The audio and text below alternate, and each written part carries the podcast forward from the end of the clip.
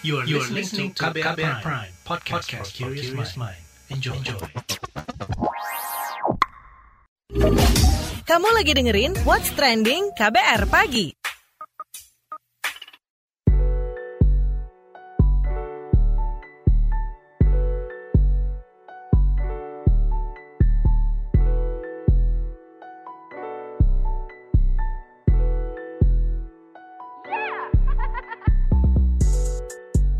KBR Pagi, siaran pagi radio paling update. Selamat pagi, ketemu lagi dengan saya Don Brady di What's Trending KBR Pagi pastinya di hari Rabu 27 Oktober 2021.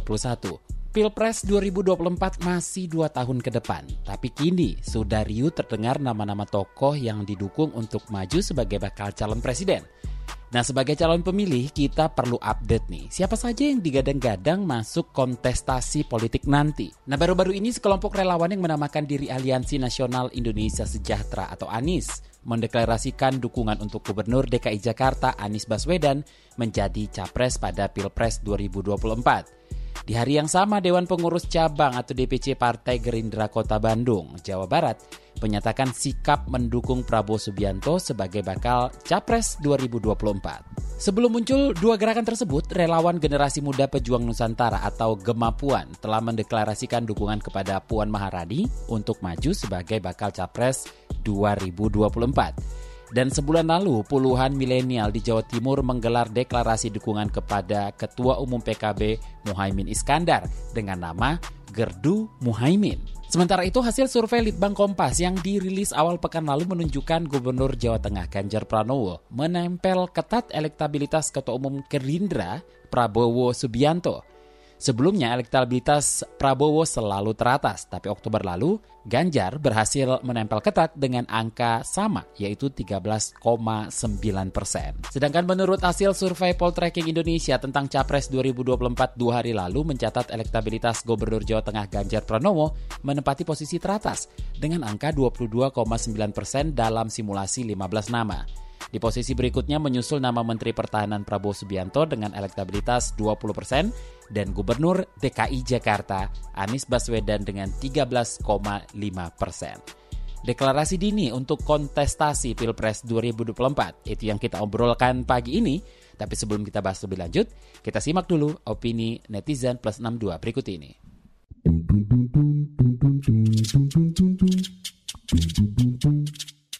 Pertama ke akun at Edward 4 Antonius. Puluhan relawan yang tergabung dalam Batur Ganjar Pranowo atau BGP mendeklarasikan dukungan kepada Gubernur Jawa Tengah Ed Ganjar Pranowo sebagai calon presiden 2024. Dukungan ini disampaikan mereka di Stadion Bima Cirebon, Jawa Barat pada Kamis siang 30 September 2021 ke akun Ed Musni Umar. Relawan alias Nasional Indonesia Sejahtera atau Anis deklarasikan Anis Baswedan sebagai capres 2024 2024. Kalau akun @yusran801 udah mulai nih deklarasi Capres 2024. Ada relawan Pak Anies, ada relawan Pak Ganjar, ada relawan Bu Puan. Kabarnya Pak Prabowo juga bakal nyapres lagi. Ya udah deh kami tunggu aja ke akun @leonita underscore lestari. Siapa pun yang akan menjadi calon presiden pada 2024 mendatang, sebaiknya pernah menjadi wali kota, bupati. Lebih bagus lagi kalau bila pernah menjadi sebagai gubernur. Hmm, benarkah?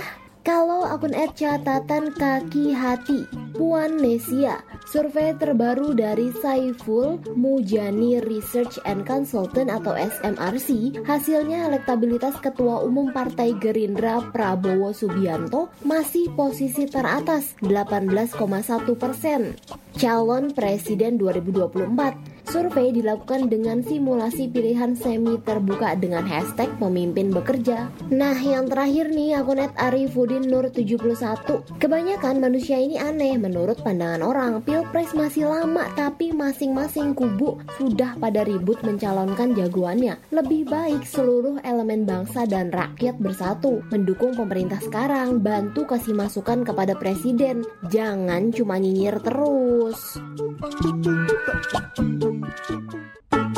What's Trending KBR Pagi. Balik lagi di What's Trending KBR Pagi bersama saya Don Brady. Kita lanjutkan obrolan kita pagi ini. Jadi Direktur Eksekutif Poltreking Indonesia Hanta Yuda AR menyampaikan rilis survei lembaganya dua hari lalu. Kita simak berikut ini.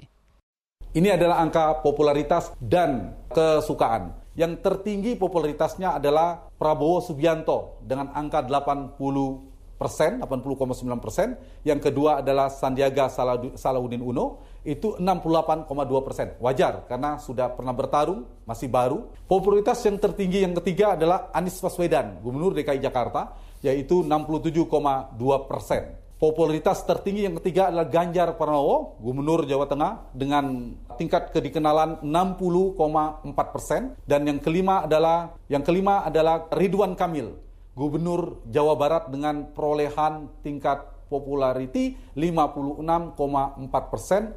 Dilanjutkan dengan Puan Maharani, Agus Harimurti Yudhoyono, Mahfud MD, Kofifa, Erick Thohir, Gatot Nurmantio, dan seterusnya, Muhaimin Iskandar, Elangga Hartarto, dan Zulkifli Hasan kita ukur di 15 nama ini, di terakhir Andika Perkasa.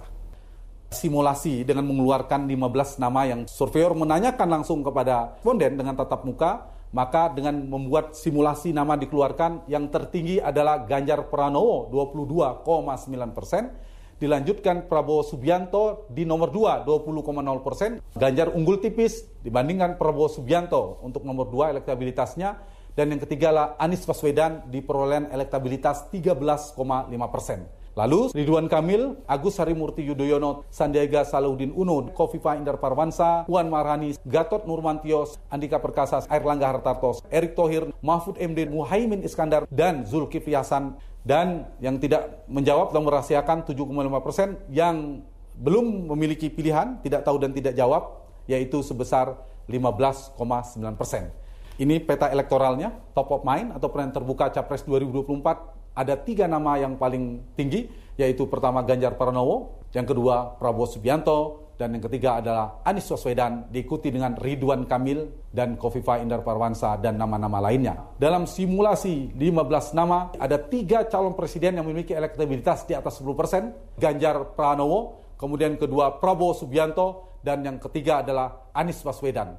Jadi dari simulasi maupun pertanyaan terbuka maupun pertanyaan tertutup itu tiga calon presiden berpotensi menjadi calon presiden kuat dari data survei ini tiga nama itu. Tetapi ada catatan kita karena hasil ini merupakan potret peta politik elektoral terbaru yang terekam hari ini. Ini seperti perakiraan cuaca terkini. Pengambilan data proses survei ini berarti di bulan Oktober. Mengingat pelaksanaan Pilpres masih cukup jauh, hingga 2024 sangat mungkin terjadi berbagai dinamika, peristiwa politik, dan momentum politik yang berpotensi mengubah peta politik elektoral ke depan. Tergantung nanti bagaimana strategi politik, bagaimana isu yang bergulir dari setiap kandidat. Sebelumnya lembaga survei independen Saiful Mujari Research and Consulting sekitar dua pekan lalu juga merilis tingkat elektabilitas dan keterpilihan tokoh yang menjadi bakal capres 2024. Berikut kutipan pemaparan dari Direktur Riset SMRC, Denny Irvani. Nah, bagaimana preferensi pemilih pada berbagai simulasi itu? Yang pertama kita lihat semi terbuka. Eh, dalam format pertanyaan semi terbuka dengan daftar 42 nama dan diberikan kesempatan atau e, boleh memilih nama-nama lain di luar daftar nama ini, jadi sifatnya inklusif. E, dalam pertanyaan ini Prabowo Subianto mendapat dukungan 18,1 persen.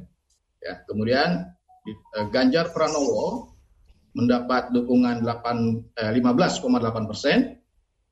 Berikutnya Anies Baswedan 11,1 persen dan Sandiaga Uno 4,8 persen. Nama-nama lain di bawah 4 persen, dan yang belum tahu ada 16,3 eh, persen. What's trending KBR pagi? Newsbeat. Paus Fransiskus menyuarakan penghentian pengiriman kembali imigran ke negara-negara yang tidak aman. Pengiriman imigran ke negara seperti Libya dianggap menimbulkan banyak penderitaan akibat kekerasan. Paus menyatakan banyak laki-laki, perempuan hingga anak-anak di Libya yang menjadi sasaran kekerasan.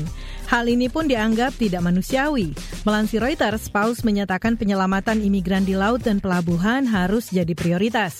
Ia juga menagih janji masyarakat internasional untuk menemukan solusi permanen untuk mengurus persoalan arus imigrasi. Taliban menawarkan pekerjaan dengan upah gandum bagi masyarakat Afghanistan. Pembayaran upah gandum diklaim untuk mengentaskan persoalan kelaparan yang melanda negaranya. Selama ini, masyarakat Afghanistan dihantui persoalan kelaparan. Juru bicara Taliban, Zabihullah Mujahid menganggap rezimnya memberikan solusi dari ancaman kelaparan saat musim dingin tiba. Mereka akan merekrut 40 ribu orang dan akan meluncurkan program serupa di berbagai kota besar Afghanistan. David Beckham disebut-sebut bakal menjadi ambasador Piala Dunia 2022 di Qatar. Bekas pemain sepak bola asal Inggris ini ditawari 150 juta pound sterling atau sekira 2,9 triliun rupiah. Piala Dunia 2022 di Qatar akan menjadi Piala Dunia kedua yang diselenggarakan di benua Asia. Pada 2002, Piala Dunia diselenggarakan di Korea dan Jepang. Ajang kompetisi sepak bola dunia ini rencananya diselenggarakan pada 21 November hingga 18 Desember 2022. Waktu penyelenggaraan Piala Dunia ini juga tergolong unik, sebab biasanya Piala Dunia digelar pada pertengahan tahun saat kompetisi di Eropa memasuki jeda musim. What's Trending KBR Pagi. Masih di What's Trending KBR Pagi bersama saya Don Brady. Deklarasi dini untuk kontestasi Pilpres 2024 itu yang kita obrolin pagi ini. Nah lantas apa saja yang diharapkan dari tokoh-tokoh yang nantinya maju ke Pilpres 2024? Kita akan ngobrol bareng Alwan Olarian Tobi, Dewan Pengarah Jaringan Pendidikan Pemilih untuk Rakyat atau JPPR, sekaligus Direktur Kata Rakyat. Oke, ini kan para relawan sudah start nih melakukan deklarasi dukungan kepada tokoh-tokoh yang diharap maju dalam Pilpres 2024. Untuk waktunya sendiri, apakah dirasa tepat kalau dimulai sekarang juga nih?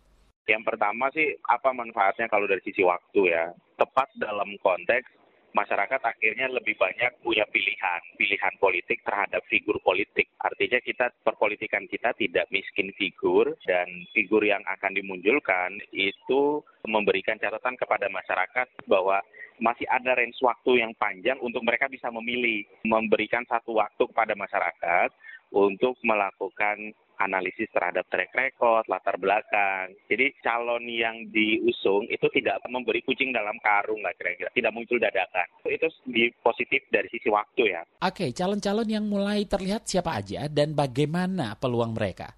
Saya kira dari sisi kandidat kan banyak figur ya secara individu ya baik dari partai maupun dari non partai ataupun dari pengusaha yang saat ini kemudian sering saya berseloro, misal balihonya sudah tinggi di mana-mana tapi hasil surveinya masih rendah, misal kira-kira begitu. Itu kan banyak yang misal ada nama Puan, ada nama Caimin, ada nama Erlangga, terus ada muncul Pak Ganjar, ya ada ada Agus, terus ada eh, Prabowo juga kemudian muncul, misal kira-kira.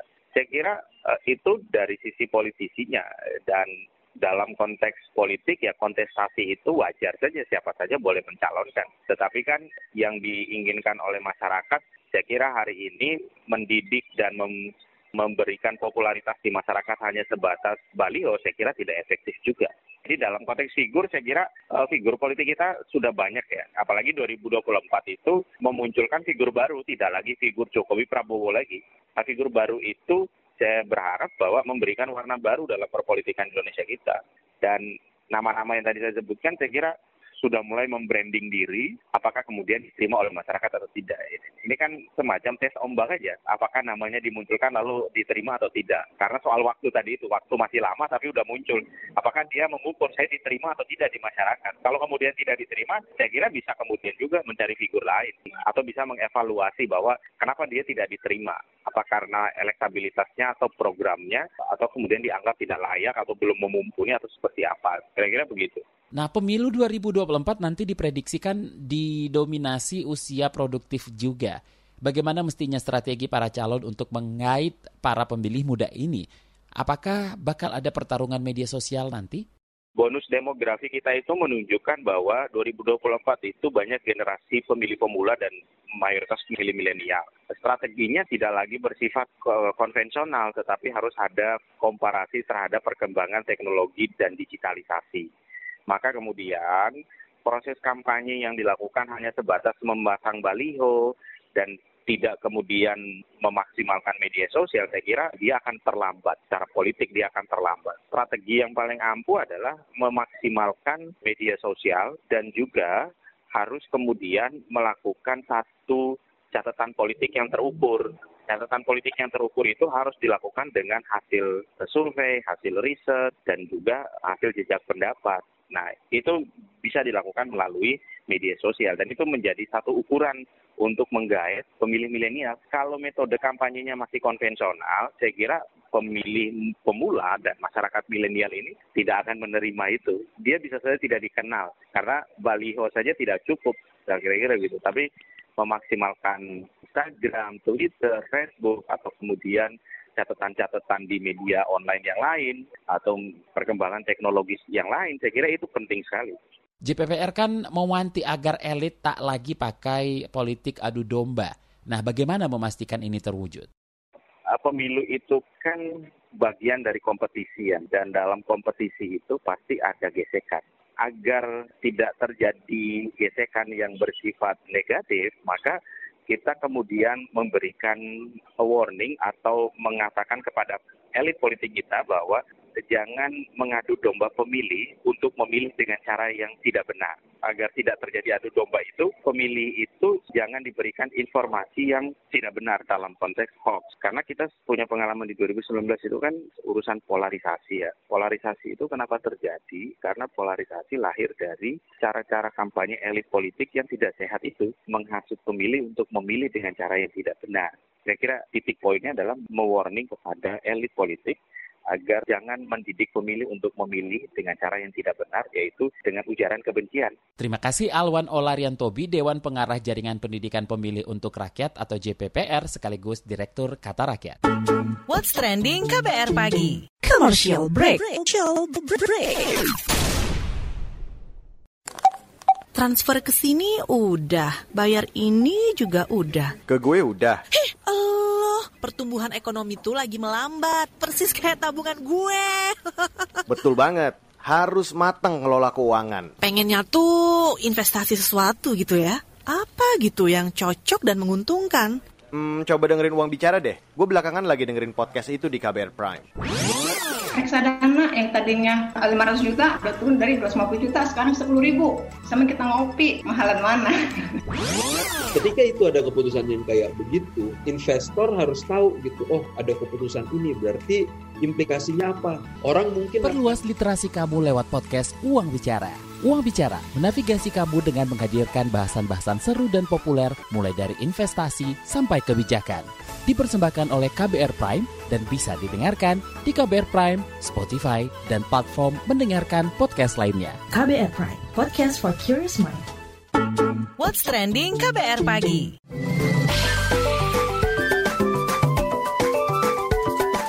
WhatsApp Indonesia WhatsApp Indonesia dimulai dari Solo, Jawa Tengah. Seorang mahasiswa Universitas 11 Maret meninggal saat mengikuti pendidikan dan latihan atau diklat resimen mahasiswa Menwa. Saat ini kepolisian pun tengah menelusuri kematian mahasiswa UNS tersebut. Kasat Reskrim Polres Solo, Johan Andika mengatakan, polisi mengumpulkan bukti, keterangan saksi, dan olah TKP di berbagai lokasi diksar. Menurut Johan, saat ini polisi menunggu hasil autopsi jenazah dari rumah sakit. Lebih lanjut, Johan mengungkapkan polisi masih mendalami kronologi kematian mahasiswa UNS saat menjalani diksar tersebut. Sebelumnya, kepolisian mendatangi sekretariat Menwa di kompleks kampus UNS Solo. Di sana, polisi mengumpulkan bukti peralatan dan perlengkapan diksar antara lain helm, seragam hijau, tali, replika senjata laras panjang dari kayu, tas ransel, sepatu lars, dan lainnya. Peralatan dan perlengkapan diksar itu diberi nomor masing-masing peserta. Selanjutnya menuju Jakarta. Ikatan Pilot Indonesia IP mendesak pemerintah meninjau kembali kebijakan terkait syarat PCR untuk penumpang transportasi udara. Ketua IP Iwan Setiawan mengatakan, kebijakan wajib tes PCR berdasarkan instruksi Menteri Dalam Negeri semestinya bisa ditinjau ulang karena dianggap memberatkan biaya perjalanan penumpang. Ketua Ikatan Pilot Indonesia IP Iwan Setiawan menambahkan, pelaku perjalanan transportasi udara semestinya cukup dengan tes antigen. Ia pun mengingatkan sektor transportasi udara sangat esensial dan kritikal mengingat menjadi penghubung antar wilayah di tanah air. Iwan juga mengatakan IPI sudah menyampaikan keluhan tersebut kepada Ditjen Perhubungan Udara Kemenhub agar pemerintah bijak terkait syarat perjalanan itu. Masih dari Jakarta, Kementerian Pariwisata dan Ekonomi Kreatif bersama PMI bekerja sama menggaungkan gerakan donor darah untuk mencukupi permintaan selama pandemi. Menteri Pariwisata dan Ekonomi Kreatif Sandiaga Salahuddin Uno pun turut mengikuti kegiatan donor darah bersama dengan 229 peserta lainnya yang terdiri dari ASN Kemenparekraf dan alumni SMA Negeri 4 Jakarta. Lebih lanjut, Sandiaga mengajak masyarakat untuk ikut serta mendonorkan darahnya, sebab dengan mendonorkan darah dapat membantu stok kebutuhan saat pandemi COVID-19. Di sisi lain, Ketua PMI DKI Jakarta Rustam Effendi mengungkapkan kebutuhan darah setiap hari cukup tinggi, yakni 1000 hingga 1200 kantong per hari. Demikian WhatsApp Indonesia hari ini. Demikian KBR pagi hari ini. Jika Anda tertinggal siaran ini, Anda kembali bisa menyimak di podcast What's Trending yang ada di Spotify, kbrprime.id, dan di aplikasi mendengarkan podcast lainnya. Don Brady undur diri, besok kita ketemu lagi ya. Stay safe, bye-bye. Terima kasih ya sudah dengerin What's Trending KBR Pagi. KBR Prime, cara asik mendengar berita. KBR Prime, podcast for curious mind.